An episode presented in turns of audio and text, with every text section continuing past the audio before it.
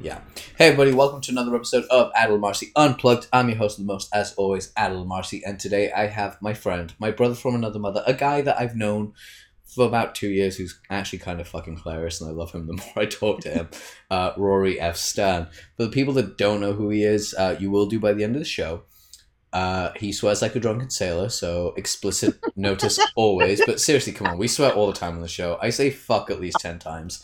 Um, real quickly, just shout out to the sponsor of this show who probably hates us by this point. Don't know how they keep sponsoring me, but fuck it. Uh, AdilAmarsi.com, go check it out. You can see backlogs of episodes, this new lead magnet we put out for email marketing, and I'm going to apologize for any stupid ass background noise the dickheads across the way that building buildings they, they've had all day to like drill and shit. They wait until 3 and 4 o'clock to do it so they seem Yeah. busy. Just dickheads. Sorry i'm going off on a tangent here. Uh, we're also sponsored by rfs digital media. It's rory's site. Go check it out. Uh, the dude has literally exploded and that's not a pun on the fact that i'm brown and uh, you know it's just the fact that he has actually kind of jumped onto the scene and everyone's kind of shown attention to him because he's great at what he does. Um, so fucking bad. I don't give a shit. Um, and also sponsored by the Abrasive Entrepreneur, which is Shane Hunter's thing. Go there. Facebook ad psychology compared to a couple what Shane teaches you, so you have like some education. Hire Rory to fucking show you how to do it, and then hire me to write your, your offer. You basically have a trifecta, and then get Ben Settle in there to write some emails. You're a happy motherfucker. You're pretty much like golden for the rest of your life. There you go. Rory, I like that. Rory, thank you for actually ha- for coming on. My, I was gonna say thank you for having me on my show.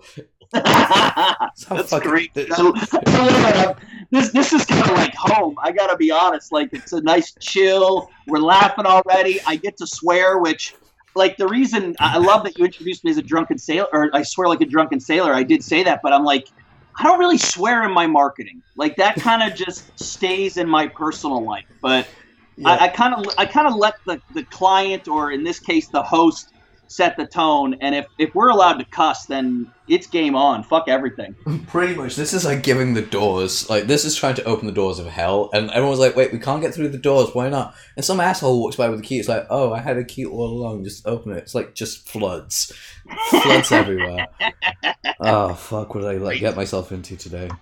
I, today was going quite well, by the way. It was a fucking great day until this moment, and now it's just gonna get better and more excellent because there's chicken wings in three hours, and I get to speak to Rory, which is brilliant.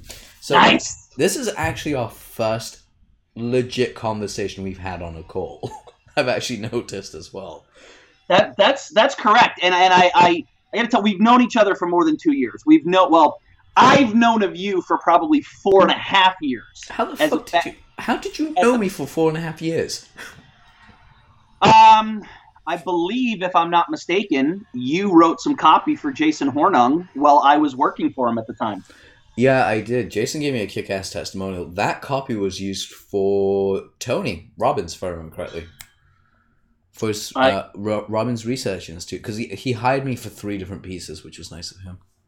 Yeah, I, I honestly don't remember. It's uh, I, I don't remember a lot about yesterday. So the fact that going back four and a half years, what copy? I yeah, I, I don't know. That- but I, rem- I remember your name. That's that's important. Fuck it. Sorry, you don't actually get to see this. Assholes around the world I love so much, though, my fans. Yay. Uh, I got my hands up going, yeah, because technically I'm happy, but part of my brain has just kicked in and gone, you're talking to a possible stalker that could kill you.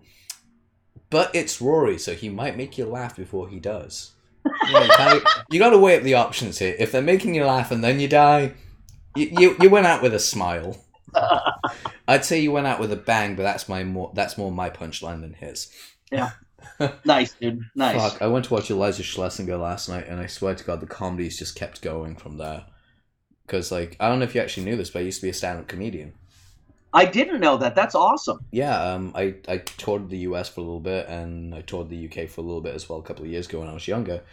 Uh, might start doing that again when I get to my, mm, I'd say, early thirties when I get to there, which is another like Oh. five years away. Yeah, I can just I can just hear the You're fuck you, even- you asshole. You're not even 30 yet. I'm 28. If there if there was like a phone that like a receiver like old school phones, which you might not even be old enough to know what the fuck those are, I would slam it down and walk out of my office. Not even 30 years old. the equivalent of this is throwing your headset across the room and going, "Oh fuck, I need those." If I if I had one, I'm talking to you on a Yeti mic, so I'm not going to throw that. yeah, that might break something or hit a kid knowing your luck and be like, "Oh shit, sorry." oh fuck. Well, this is a funny funny fact. I want to be a comedian at some point, but I just don't have the time. Dude. Nor do I think I could put up with the ridicule. Okay, first of all, most crowds will not ridicule you. Secondly, this is kind of a jump off point. Just start a podcast and just talk. I guarantee you people will find you hilarious. And what I will say on top of that, most of the stuff with comedy is telling stories. But like being observant of the story while you tell it. And that's just a sales thing as well, by the way, guys, if you want. It's like be observant of what you're selling. Because I have to time at least one sales piece to every podcast. Otherwise, this show just turns into Adil's comedy hour with friends, which Nice. should totally be a show as well. I do at some point. We'll get to that at some point. I know. Good, good, good. But okay, so Rory, talk to me here for a second, buddy. So you went from working with Jason Hornung, who is a friend of the show and a friend of mine. I fucking love that guy. Yep. To running your own agency and just like when you hit the scene with your own agency, it was like everywhere was Rory. I remember like seeing a post somewhere going, "Hey, does anyone know anyone good at Facebook ads that's higher level?" The entire comment thread, including mine, was Rory F. Stern. Yeah, yeah, that was that was pretty badass. I love moments like that. Um, yeah, so it's that it, you know it goes back you know past Jason. Um, Back but up that a that's really dude. Do me a favor. that? Back up a little bit off the mic because like I'm getting like weird pitches off you. well that's that's part of my charm. Oh yeah, definitely. He's just like, yeah, fuck you. Oh, sorry. I kept my mic at like at least a foot and a half away. But yeah, anyway, keep going. Sorry. All right. No, so um, is this any better? By the way, I do like Yeah. to please people. Oh, dude, dude, it's all good. You're you're, you're All right. good. This is getting to be too like much love. I might have to tell you to go fuck yourself in a second. Um, Uh, that that started when I told you I was 28. Just remember that and keep giving me shit about that. eh, damn it, my God. Um, 20, 28 years old. So we can go backwards, right? Holy shit, 28 years old. Let, let's Um, let, let let's not. So if you were 28 and that's what the story is, not me being an asshole being 28. If we're gonna do that story, we'll do that in the next bit. But I Yeah, yeah, yeah. No, basically my basically the reason I keep saying 28 and stuttering there is like I literally was 28 when I got my start and here you are 28 and you're already on the scene and kicking ass. So if we go back to like the start of my story and we won't keep this too long. Oh, go for it. Keep I- it as long as you want. Actually, the last thing in the world I ever wanted to be was a business owner or an entrepreneur. And in 2006, I actually walked across the stage holding a six month old little girl in my arms, receiving my doctorate in clinical psychology. Wow. And yours truly was going to become a shrink. And that was my dream, despite being third generation entrepreneur. Um, my, you know, I, I am the epitome of the poor dad and rich dad, poor dad. And I didn't know that until my third year of grad school. So 2005, a year before I graduated, I picked up Rich Dad, Poor Dad, and I read that story and I was like, holy shit, you know, my, my father, well, my brother, my older brother, my father, my grandfather, all entrepreneurs, business owners, very, very successful. And, uh, you know, here was my dad pushing me the whole go to college, go to grad school, get a good job, make some money, retire. And it was all about the prestige, right? It wasn't really about success or money. Well, I mean, I was money hungry like a motherfucker, but I had no idea how I was going to get there. Um, and then, so 2006, I graduated and was living in Boston. I had a six month old daughter. My wife was working a really good job with phenomenal benefits. My first job offer was $15,000 in Boston, Massachusetts. So that meant I would have been in the hole at least 10,000 to put my daughter into childcare. So I became a stay-at-home dad. Um, learned about marketing and tech and everything. Like you know, they all, everybody says, "Oh, don't do it yourself." You know, find out what you're good at and outsource it. Well, I was a broke motherfucker. I had less than no money. Um, you know, I was a, about three hundred thousand dollars in the hole from student loans and wasn't making money. So I'm I'm self-taught, and that that's important context because, as you say, you know, I blew onto the scene, right? Like when I announced my agency, the shit took off. Yeah. And yeah, it helps that I'm good at what I do. But what really helped to escalate that was 2006 up to 2000 and well no 2007 up to 2016 was all you know grinding it out busting my ass working behind the scenes um, not really feeling good about myself not having a fucking clue what i was going to do when i grew up not thinking i had what it took to be a business owner always thinking there was a you know you know a certain X factor that I didn't have. Like I was always underneath somebody else's shadow and thought they were up on a fucking pedestal, and um, you know it was all relationship building, right? Like just fucking grinding it out and just developing great relationships in the marketplace and the community, and not just for the sake of you know getting favors. Like I'm a genuine. Hold up, keep going. I'm gonna pause this because I think someone's actually here. Hold up, so keep going. Yeah, yeah my God, that was fucking annoying. What kind of show is this? And people are going to keep listening. Uh, so I jest, right? So, you know, it was all about gen- like everything I've built is off of relationships, having great relationships with people. So if we look at now where you introduced me, you know, I worked for Jason Hornung. I was a copy. I was brought in as a copywriter. Uh, my job at the time was to beat all of our clients' controls, and I did a pretty good job at that.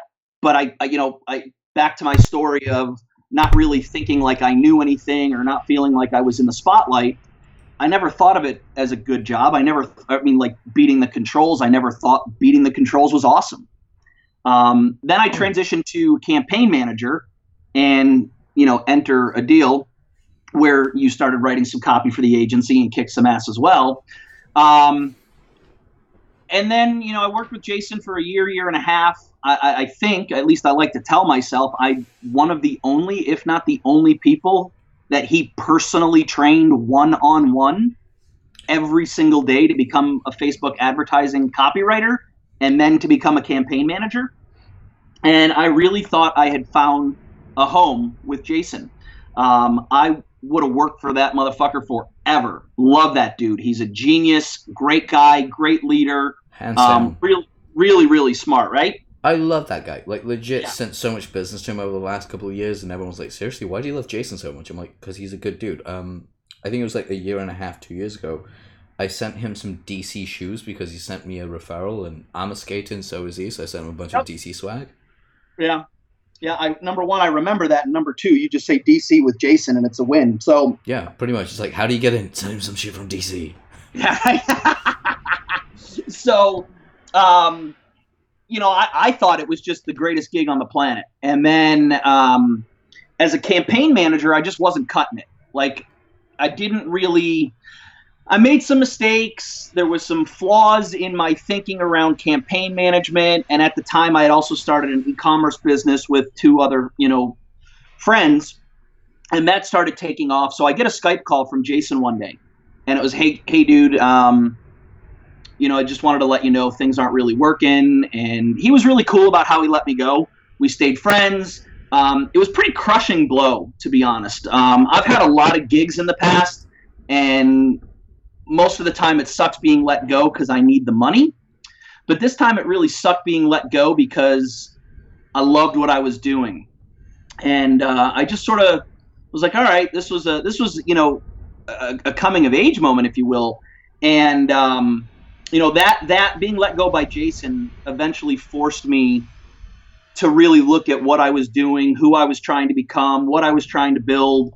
And the cool shit is, you know, you fast forward a little bit, and Jason brought me back into the to the agency to um, actually work with his home study buyers, right? So all the people who buy his info course, he wanted to have somebody sort of consult with them and answer questions in the Facebook group, and that was me. And I was like, all right, that's that's good. I'm getting back in with Jason. That felt really good.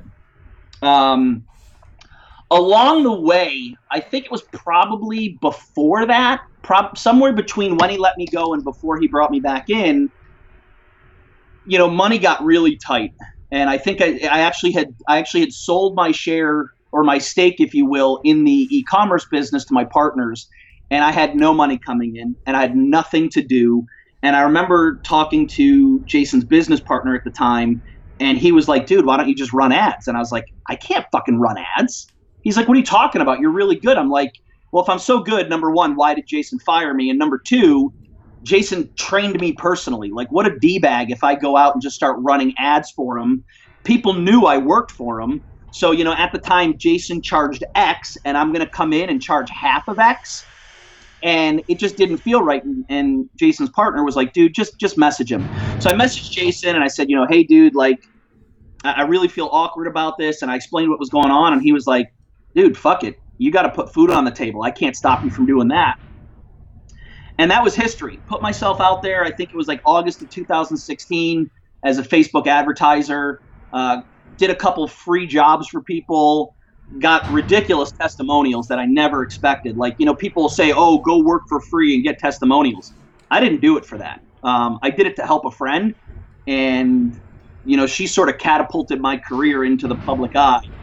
Um, so I'll stop there for a minute. That's kind of you know my background, and I could keep talking forever, but you guys are get sick and tired of hearing me. Fuck no, dude. Fuck no. You kidding? Me. That's amazing. I love hearing shit like that because it's like crazy cool when you actually hear someone else's journey going up. Um, one thing I will actually ask here is, you know, when you're in that spot, and usually I, I ask these questions at the end, but fuck it, we're gonna ask everywhere. Um, that moment where you're like desperate for money what the fuck did you do to change your shift shift your thinking and here's what i mean specifically do with that is you can go from that position of desperation and then you actually get money from a client i don't know if you did this but i did this for years where i would spend it as soon as it came in you know i, I, I did that for a long time um, yeah and, and it, what's interesting about that is so before working with Jason, so now we're going back, I don't know, 2013, 2014. Um, I was working with Telman Knudson. You familiar with Telman? Dude, yes, I fucking love Telman. Run Telman Run. I remember him from years yeah. ago. Dude's a great yeah. guy. Yeah, he, he's he's awesome. So one of my one of my early mentors um, taught me a shit ton that I really didn't piece together until years later. And um, I worked for two different companies for Telman. Um, and ultimately, for one company, I, I became his right hand, and uh, or at least that was the plan, as I was going to be his right hand. But that eventually fizzled out as well. Phrasing. Um, I'm good at pissing people off. Who knew? Um, you know, I was I was making really good money back then, and uh, I pissed it away, dude. As as quick as it came in, it went out the fucking door. Like I was woo celebration. Yep. And um, I remember when that fell apart, and I was like, "Fuck, what am I going to do for money?"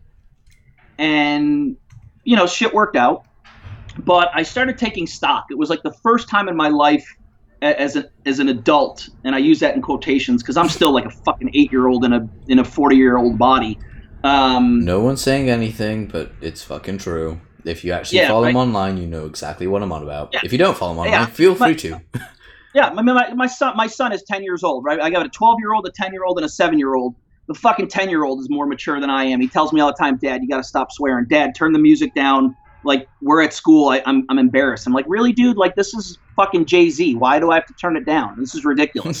it's um, because you're 40, Dad. You can't be into, like, cool shit like I am. Like, bitch, please. I was there when Jay Z was made. fuck that. So, um, I will do what I want. So, anyway, um, you know, I'm, I'm looking back at, at, at the money I made from Telman. I'm like, where the fuck did it go? and I walk into my bedroom closet, and there are just fucking stacks of t-shirts, just fucking stacks. And I, dude, I must have like 300 t-shirts. You live in Florida, and, so that makes sense. Well, it makes sense too, right? But at some point, like you don't need 300 t-shirts. Like you gotta you gotta put a stop to it at some point. Yeah. Which I'm embarrassed to say I still haven't, but thank God I make enough money that I can buy t-shirts. Anyway, it was like so I bought a shit ton of T-shirts. I spent, um, I don't know, one day I got a ch- I, I got a check for a couple thousand dollars or a PayPal deposit for a couple thousand dollars, and I went on eBay and I bought vintage Transformers, like I'm talking collector's edition Transformers, and got them sent to me. Like dropped like a grand on them. I'm talking fucking uh, Megatron, Starscream, four of the other jets. Fuck. And these are these are fucking collector's edition. And I rip open the fucking box and I'm playing with them and having airplane attacks and shit at my office desk. Um, so yeah, dude, I pissed away money. And when I started this business, it was the first time I really looked at it and said, all right, you know, and, and this is probably a good moment too that probably played into it. You know, there's a there's a lot of times when I've started projects, you know, wanting to create my own info products or, you know, gone through people's courses and they're like, what do you want for yourself in six months? What do you want for yourself in a year? What do you want in five years? What do you want in 10 years? And I'm like, bitch, please. I need a fucking paycheck in my bank account. Like, I give a shit about six months from now. I care about today. Like six hours from now. yeah, it's like, I, I can't even fucking think that far. We started the e commerce company from the ground. And my business partners are like, yeah, 10 years from now, we want to be bought out and this, that, and the other thing. I'm like, bought out? I'm like, bitch, I want a paycheck. Like, fucking pay me.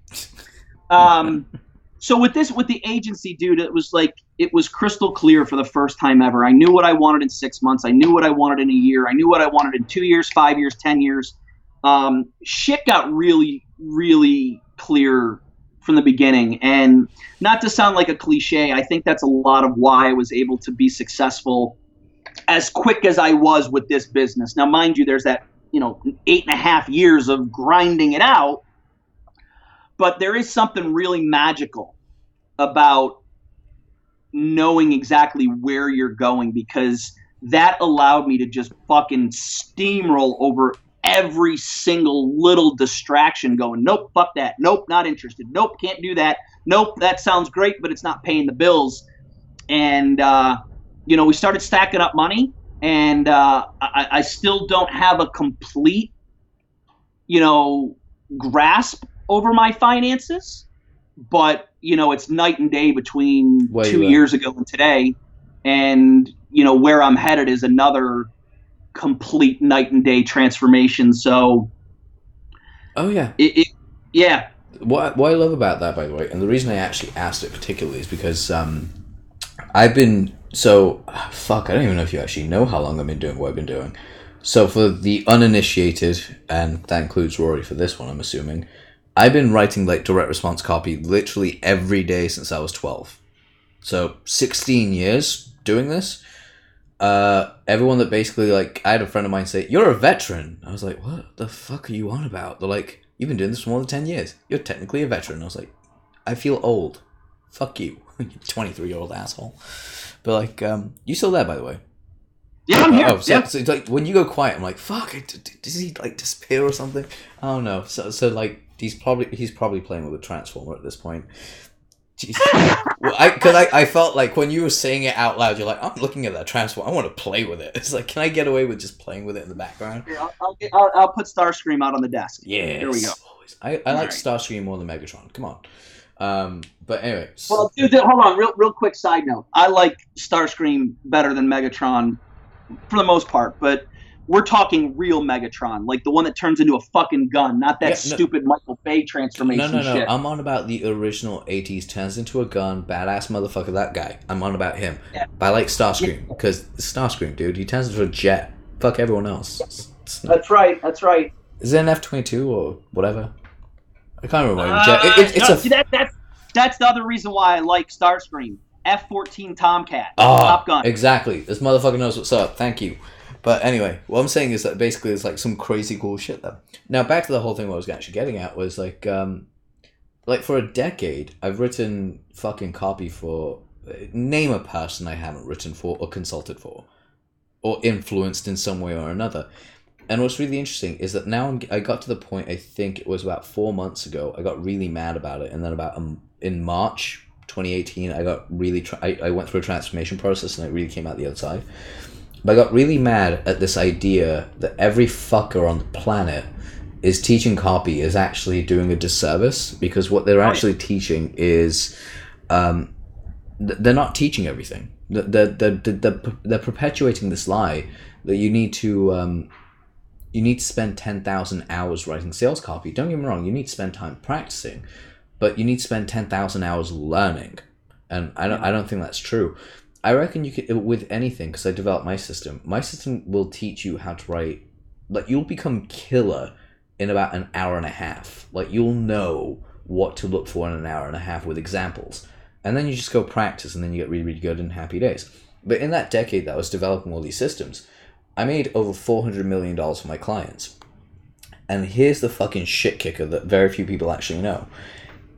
From 18 to about 21 or even 20, I was charging anywhere between $500, $2,500 to write full sales funnels for people. Like, like crazy amounts of money. Like, it, it was ridiculous how much I was actually charging people uh, to, to let me write. And I'd get this done in like 24 hours, by the way. But I'd piss through the money. I'd always Yep. piss through the money. I think my biggest win was when I was 19. Uh, I was, and this is going to sound so fucking stupid saying it out loud, but I was 19 years old. I was in about 2,000 pounds, which was about $4,000 at the time because of the inflation and whatever. Uh, it was $4,000 in debt. And I was doing door to door sales. And when you're 19 years old and you have like no job, you left school at like 16, 17 because you know your teacher failed you and you decide to do this entrepreneurial thing, go balls deep in it. Um, you essentially kind of are walking a tightrope with no safety net. So I decided to get a job as a door to door salesman and work on 100% commission. Which, again, I would never wish on my worst enemy because that shit is soul cleaving. But while I was doing that, I was also working on my side hustle as a copywriter, and I got this gig to write for a real estate company in the UK. The guy found me, he paid me three and a half grand up front, uh, and Wow. then said, "Okay." Uh, and by the way, this is how fucking stupid it is. He gave me three and a half grand. I fucking pissed that money away instead of paying off my debt. Like a Of course you did. Yeah, But- and the thing is, like, I really like whatever I'm about to say. Is it, I wish there were cooler stories than what actually happened. But essentially, um, I essentially looked at. Uh, I wrote his sales letter. It was for a fifteen thousand pound or thirty thousand dollar direct mail campaign. The thing was like thirty grand to buy, uh, and it was a year long of real estate seminar investment courses. Right, just after the boom, I think it was like two thousand nine. So it was just after the market crashed in the U.S. I mean, you could start buying again and get it really, really cheap, and he was teaching people how to do it. Um, he, the the deal was I get I think it was like three or seven percent, some ridiculously low percentage of the first week of mailers, not the whole year, just the first week. Right? I'm dumb. I agree. the letter I wrote for him, it, like I remember this day. It's fucking crazy. I'll tell you this. uh, Do you want me to tell you the full story? Or do you want me to just give you the highlights of this? It's your fucking show. Do what you want. I know, but I don't want to bore you. Like my crowd fucking knows part of the story, but I wanted you to like, uh, you know. Well, then give me give me the highlights, and we'll catch up afterwards. All right, fair enough. So essentially, the highlights of it that I'm on, I'm in the field doing door to door sales. I get a phone call, and the guy basically tells me, "Hey, Adil, have you checked your account?" I'm like, "No." I go check my bank account. Basically, they deposited hundred and fifty thousand dollars in my account. Uh, because what we did, and I asked him for the statistics, though the NDA I signed said I couldn't get a testimonial, which really pissed me off. Um, they for that first week of mailers, they remember this is a thirty thousand dollar product. They did six point five million dollars in sales in a week. I will. How old are you? Nineteen.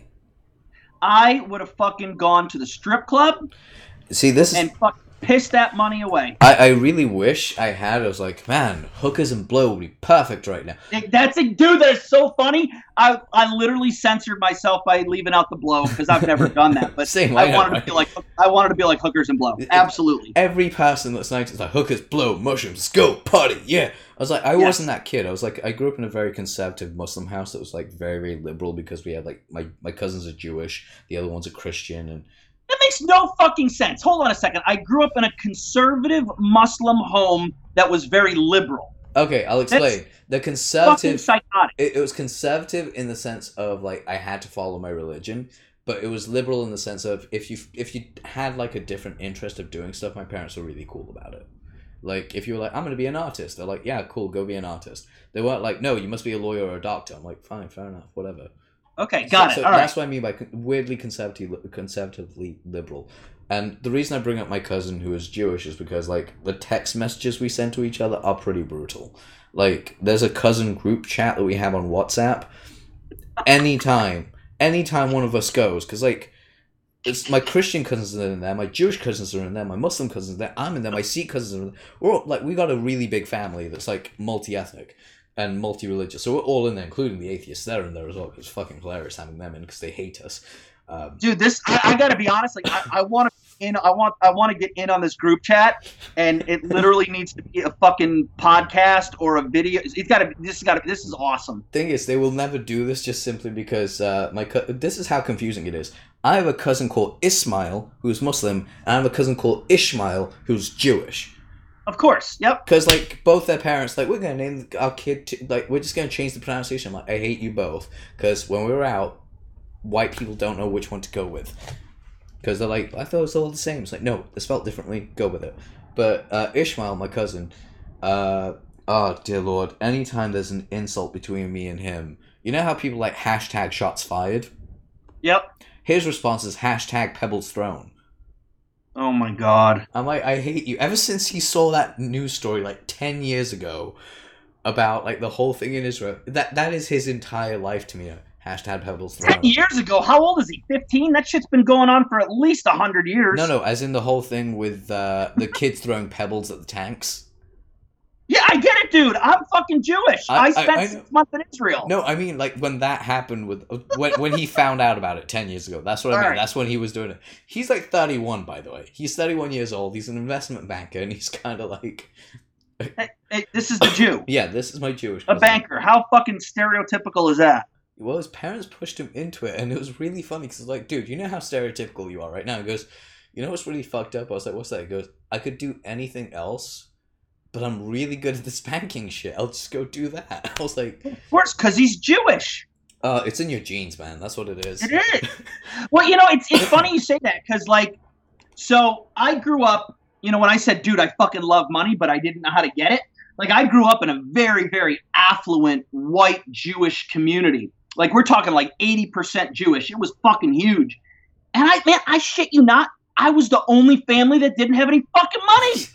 oh my god, that's really funny because like, I would, and, and, and it's, it's it gets even worse than that. So up my family, up my lineage, we had family that used to own General Cinemas and fucking sold it.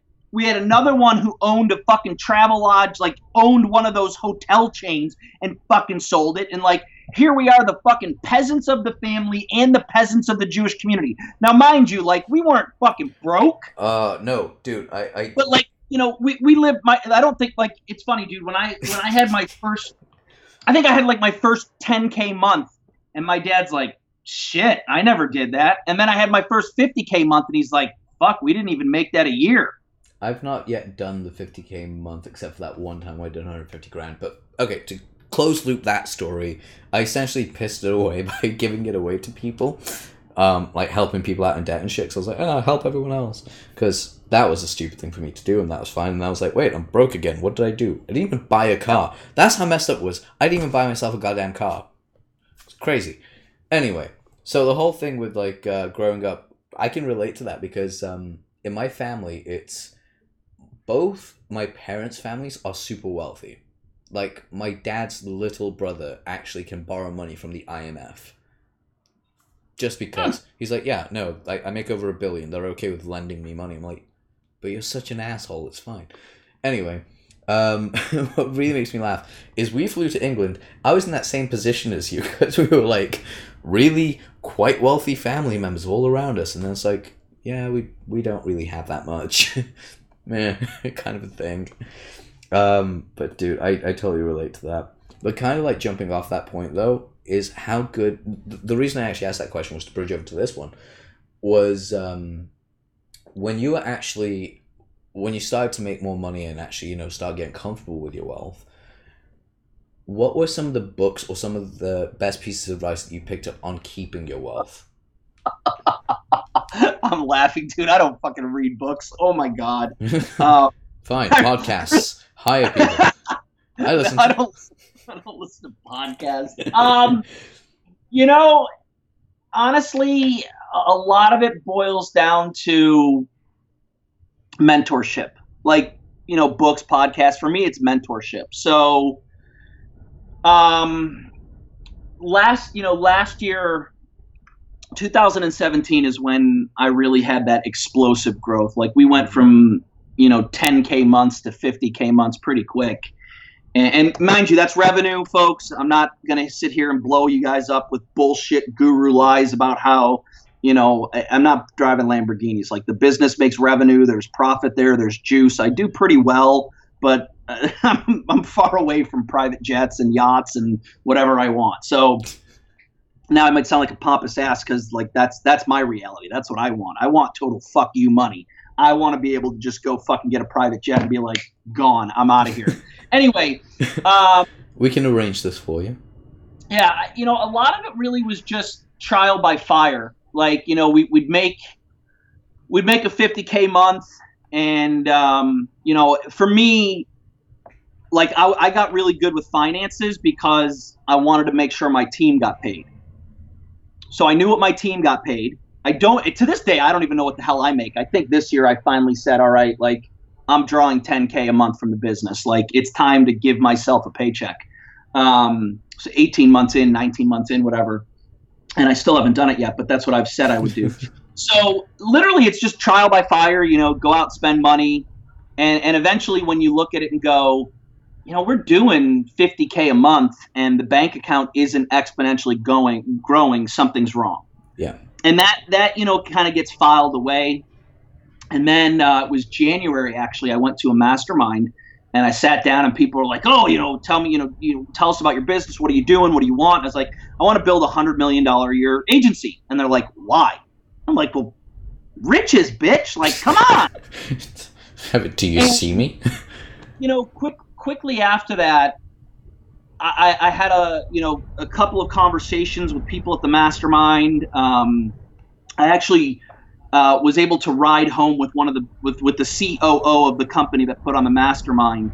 Uh, we you know it was in South Florida. We drove back to Tampa together, and we were talking about it, and it became very clear that you know business and success and wealth is more about profit you know, it's it's it's it's not about how much money you can make; it's about how much money you can keep. Yeah. So if you're if you're doing a hundred million dollars in revenue, but you're only ending up with a hundred thousand dollars, like you're doing something wrong.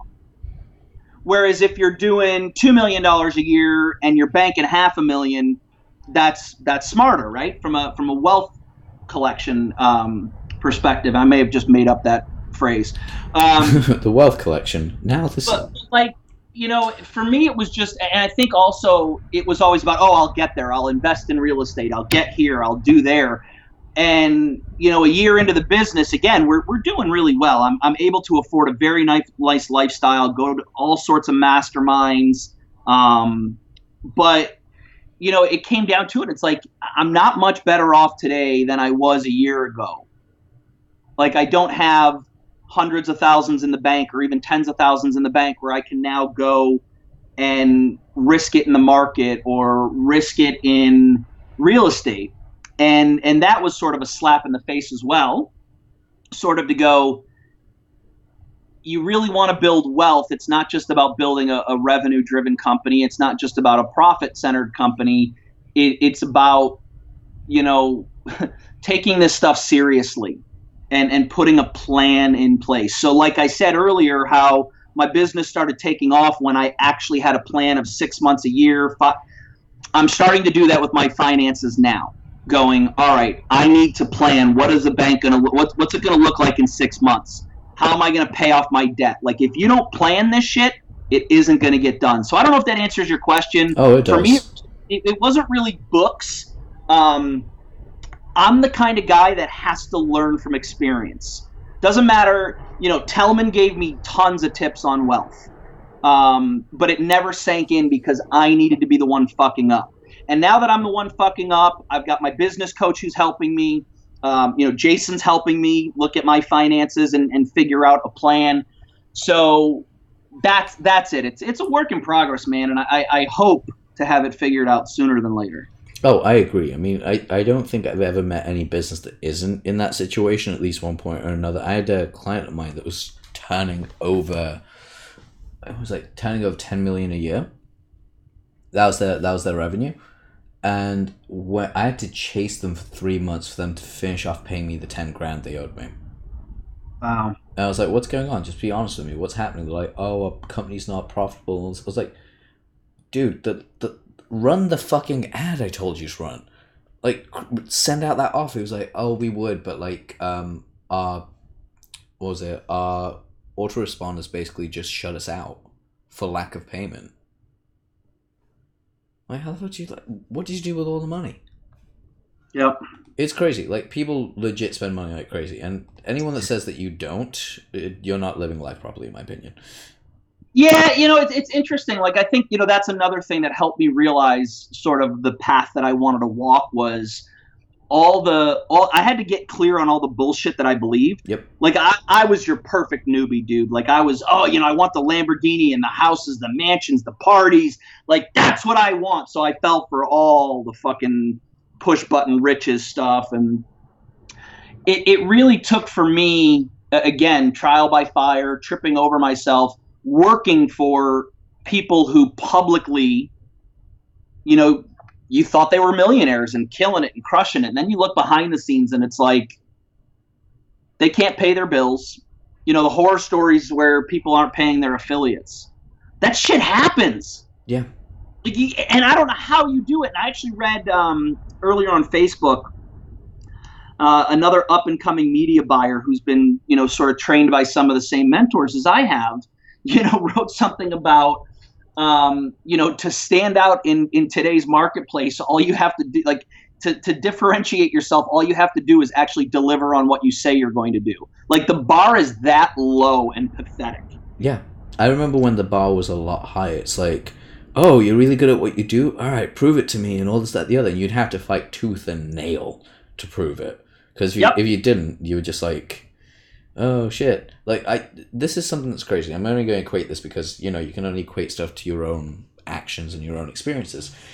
Very similar to you, I like to fuck up and always like to get fu- like I like to fuck my shit up a lot and cause chaos because yay, that's that's a thing. Um, when I was like starting out, like when I when I got to like 24, 25, when J- I was writing for Jason and stuff, and he knows this, I was in a really bad way. I was like financially trying to get everything working together, but I made up until the up until I was like 25, and this is how crazy it is, uh, Rory. I went to I, I wrote over seven thousand eight hundred something ads and sales pieces and funnels I created. Um, never had a fucking loss. Wow. Never had a client refund. Never had a client make no money. Never had a client make not break even. I had like smiling ear to ear. One client refunds. Two Yep. clients refund. Three clients, and then I'm like at ten. I've got ten losses on my record. I think it's probably less. It's like seven or something. But maybe I'm exaggerating ten. But like, just say there's ten losses on my record. Today's school of and again, this is the thing I told you. Like, I have complete beef with these people. Um, today's school of copywriting and marketing and all those guys, they'll be like, yeah, brush it off and move on to the next one, and like, yeah, but don't tell them about the ten losses and whatever. Just keep moving forward. It's kind of like that whole like beating your chest and not really delivering. I hate that. I, same because the the place I come from is those ten losses fucking haunt me. Yep. Like it keeps me up at night. I'm like, what the fuck did I like? I had to see a psychologist because though I was like, I don't know where I'm fucking up. They're like, oh, you lost your self belief in yourself. Here's where you fucked up. I mean, Yep. To, to give you an idea, right now, uh, when this is released, fair enough. But like by this point, we would have hopefully run the goddamn campaigns I wrote. But right now, I'm work- I'm working for Jay Abraham, right? Jeez, dude, that's awesome. Right, I'm his head copywriter, by the way. Meaning everything that comes out going forward for all the sales pieces and everything else like that will be written by yours truly. I fucking freaked out so badly writing the goddamn ad for that. I've written 14, at this point it's 14, by the time it it's 19, different sales letters for one product. Because I'm freaking the fuck out. So I'm like, I don't want to lose, I don't want to do this.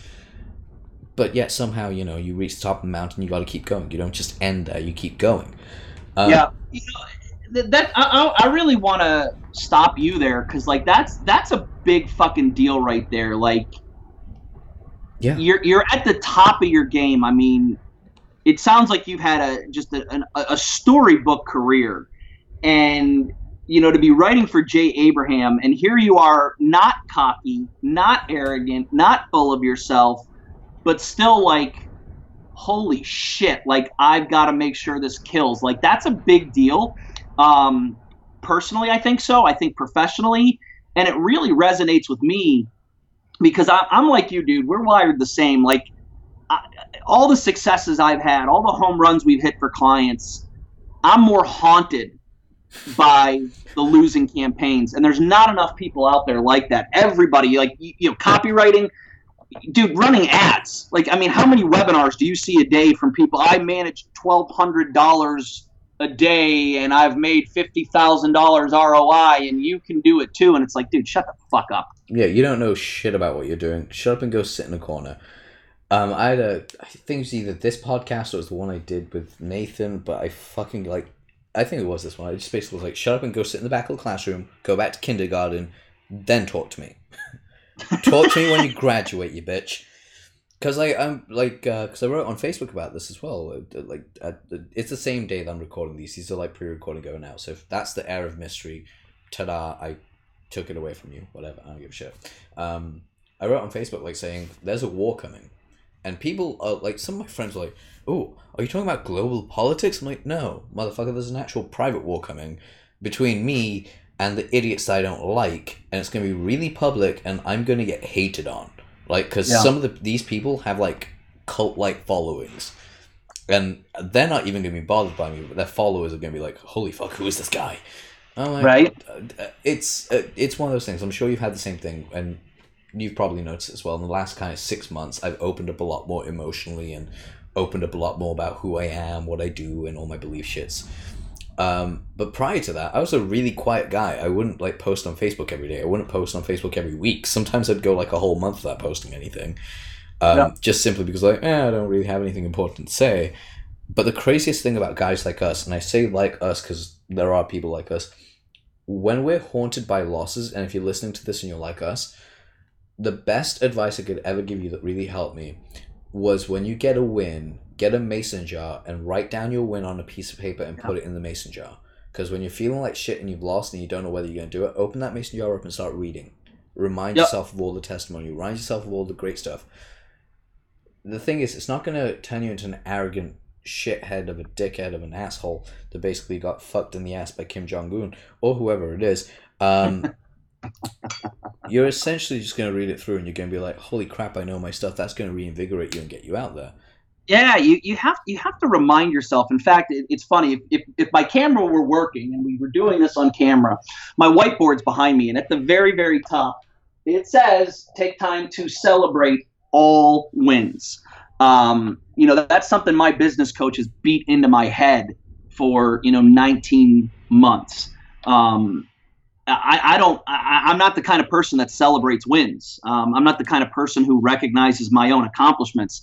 I recognize other people left and right, but I beat the shit out of myself, dude. Like I treat myself like crap.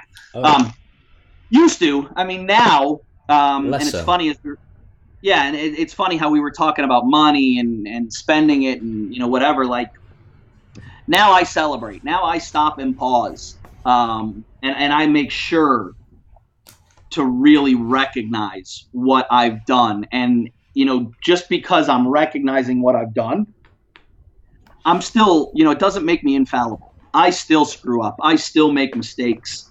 Um, you know, I, I am not perfect and I will never, ever, ever try to put myself out there as perfect. In fact, if you go back to, you know, that post where you were like, Rory came on the scene and everybody's fucking tagging him, and people are like, wow, you really become something. I'm like, dude, I'm still fucking little old me. I roll out of bed, I put my shorts on, I go to work. Like, that's it. I'm just, don't fucking put me up on a pedestal. Like, I just, I fucking go to work. That's it. I do my job. I fucking, I, I, I do my best. Like, that's what it's about. Yeah, that's what it is. It's literally going out there and doing the best you can. And by the way, right on the same boat with you as well. Uh, it's not a banana boat for the people that are thinking we have like different we have different Middle Eastern cuisines. There's a lot of shawarma on this boat, just an FYI. Um, I think I just killed Rory a little bit there. This is fucking great. Oh man, but no, it's true. I'm right there with you in the sense of it's kind of like Actually, let's use that analogy for a second because we both get psychology of advertising. It's pretty much that we're on the same fucking boat with shawarma, except for here's the thing: we're getting paid, and we're like, "Hey, money! I'm gonna go buy some more shawarma." It's like, what about that shawarma over there? Yeah, just throw it overboard. Why? We'll just get some more. it's like Yep. that's your self esteem of what you do to yourself. Pretty much, it's like when you can actually accumulate, eat it, and be okay. Then you're fine. Now, I know we haven't actually touched on Facebook ads, and I kind of want I don't want to rush too much because they can reach out to you like crazy for this.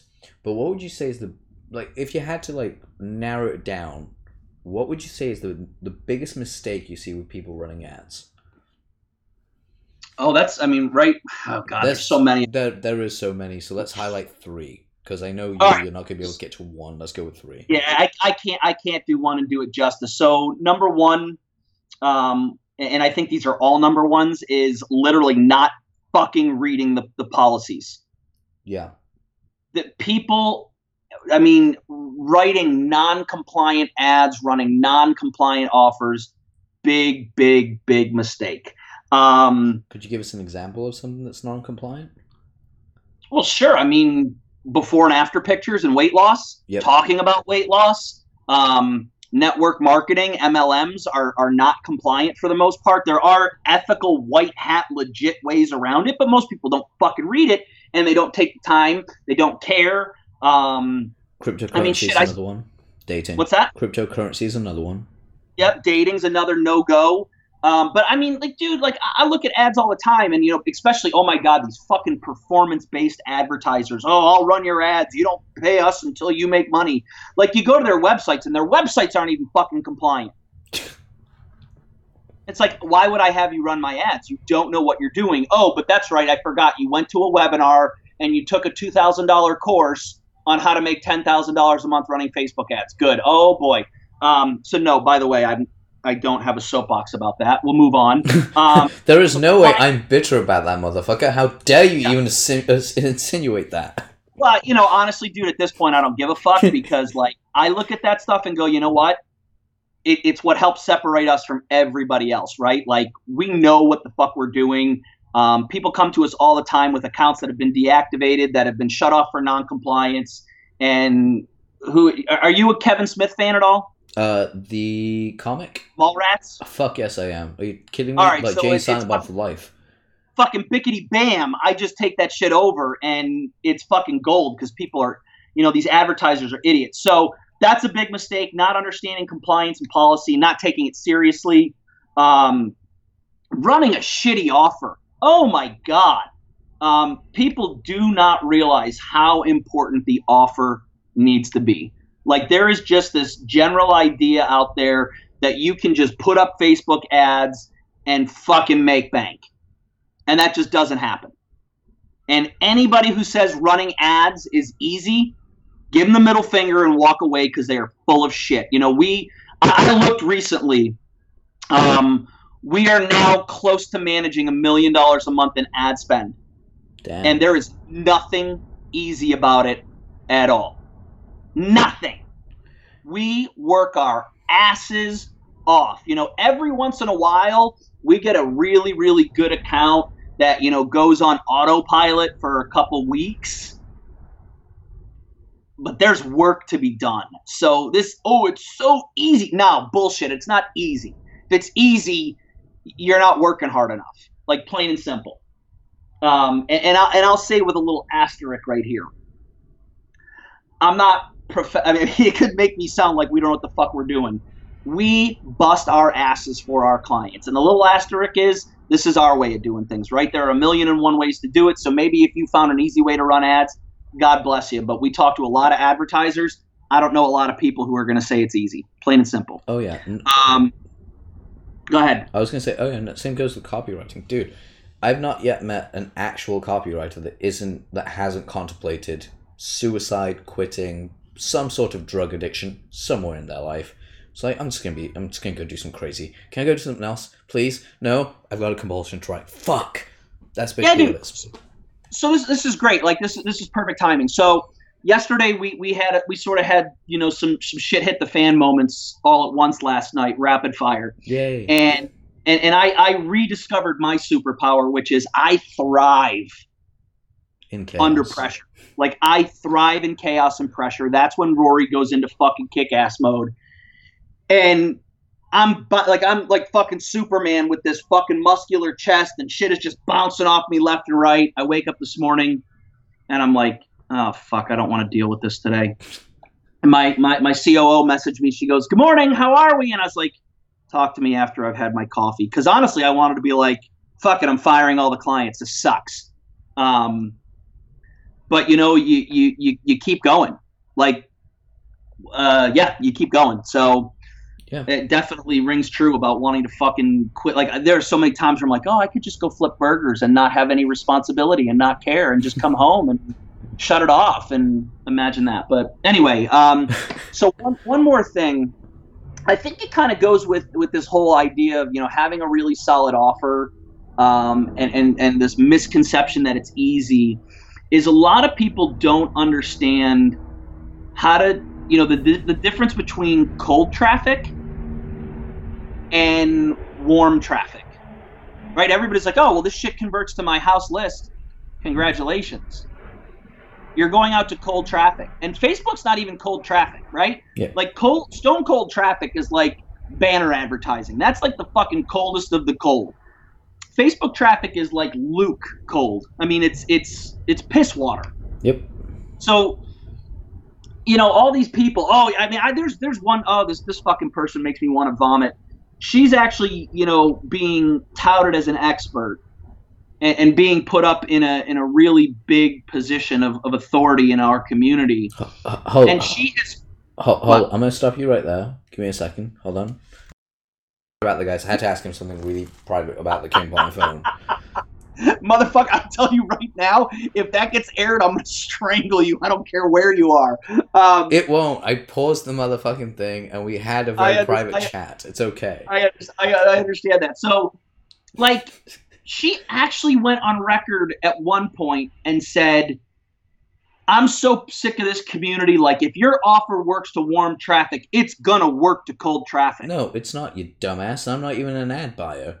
Oh my god, dude! Like that that drives me nuts. And then so like, and and, and by the way, like that that frustration right there is like a teaching moment. Like a lot of our clients come to us and don't even realize that, and you know we rip funnels apart. We rip copy to shreds and rewrite and reposition because you know, with your email list, you know, people get on there and yeah, they're bitter and yeah, they're angry and yeah, they need to be moved and you need to give them deadlines, this, that, and the other thing. All the direct response shit that, you know, Dan Kennedy once said you have to picture that your prospect is a fat person sitting on a couch, buried in a bag of chips, watching TV, and your job is to get them to take action. Like, I don't know. I almost said I don't know if that's true, but it's Dan Kennedy and heresy if I say something he said is not true because he's a smart motherfucker, right? Pretty much. But, like, I- you pretty much described me there, sitting. Except for I'm Yeah. not eating chips. I'm eating like peanuts. Yeah. So like with Facebook, so if that if we say that's true for just direct response in general, with Facebook, on top of the person being on the couch and lazy and unmotivated and you need to move them, they're also sitting there with a chip on their shoulder going, fuck this, who's this dick? Like, why should I listen to you? What do you know? Who do you think you are? You have to overcome all of that hate and anger and rage. Like, you know, I guess it's a bonus tip if we tie this in, right? Like, you're on social media. Look at what's happening organically on social media. Everybody has a big mouth. Everybody thinks they know what they're talking about. Everybody, I mean, look at look at how offended society is. At least here in America, I don't know what it's like across the world. Like I look at what's going on here in America, and I shriek in horror at how like what big pussies we've all turned into. But like that's what you're dealing with with Facebook ads, with social advertising you have to help overcome that and you know the clients we work with i'll make a quick caveat like we're not selling snake oil we're selling legitimate products and legitimate courses to help people take action you have to help them overcome that because unfortunately 98% of people out there are advertising dog shit just absolute utter shit Yeah, no, I agree. Most of their offers are utter shit. And we have to deal with this because it's not fun. Yeah. Oh god, that's annoying. All right, so on to something slightly more fun because that is actually that. Uh, let's just jump in with this one. That's real quick. Top three tips that you'd give to someone that is basically right now in the in a struggle in their business. Basically, they either aren't making enough money or they they're hitting a plateau. What three things would you actually tell them to do? First thing, fucking get a business coach immediately. Okay. Absolutely, get a business coach to fucking set your mind straight. I think, or either that, if I if I if we dial it back, like I, I mean, it's easy for me to jump to a business coach. Get your mind straight. That works. Get your mind straight. Like I, I had a bit like uh, you look, you can track my success with how much I've worked with my business coach. Like I, I have him on speed dial now, and and my whole goal is how much you know how can I pay him more for more access because the more I spend time with my business coach, the clearer my head is, the more confident I become, the stronger I become, the clearer I become, the bigger my business gets, the more successful we get. So get your mindset straight. For me, it was a business coach. Protect your mind more so than money and more so than time, right? People Mhm. always say, oh, you know, you know, some people live by money, right? Like, oh, I need to make more money. Then there are people who make it to the next level of, you know, fuck money, it's all about time. I say fuck money, fuck time. It's my mindset. My mindset is the top priority. Um, so that's one thing. Number two, when you're in business and you're struggling, double down on whatever is working. Yep. Everything else is a shiny, shitty object that isn't going to help you. Focus on what is bringing in the revenue right fucking now and do more of it and then raise your prices and that. Um, and then the next thing is build a team. And I don't give a shit how you have to build a team. Get somebody in there to help you because chances are you're doing a ton of shit that you shouldn't be doing. Yep. I still do that. I have a team of, I really should get the number now because we've grown. I, I probably have a team of 18 people. Damn. And it still ain't fucking big enough because I'm still doing tons of shit I shouldn't be doing. I love that. I just love the fact that like, get a team. Just sort your shit out. Get a team. All right, so guys, uh, Rory, thank you for being on probably what has been one of my more fun episodes of this year's podcast. Fucking love it. Uh, guys, go check out Rory's website, which is, if I'm not mistaken, I could quickly find the link again because I put it somewhere. It's, It's uh, R F S Digital Media, and that's R for Rory, F for Frank. No, that's not my middle name. S for Stern. So rfsdigitalmedia.com. No, I'm not telling you what my actual middle name is, but my kids have said it actually is Rory fucking Stern. Thank you very much. If- I'm winning. I, I pretty love I pretty much love the fact that your kids have that. Uh, guys, go check it out. Also, go check out the remaining episodes that we have on and what's coming next and what's been just said before. Uh, rate, comment, subscribe, share the stuff if you enjoy it, and send Rory a ton of questions, including hiring for his Facebook ads. For the love of God, don't get your offers all fucked up and wrong. Hire him, figure it out, and we'll go from there. Guys, I'll see you on the next episode of Adil Amarsi Unplugged. Rory, it's been a fucking pleasure having you on, man. All right, brother. Thanks for having me. It's been great.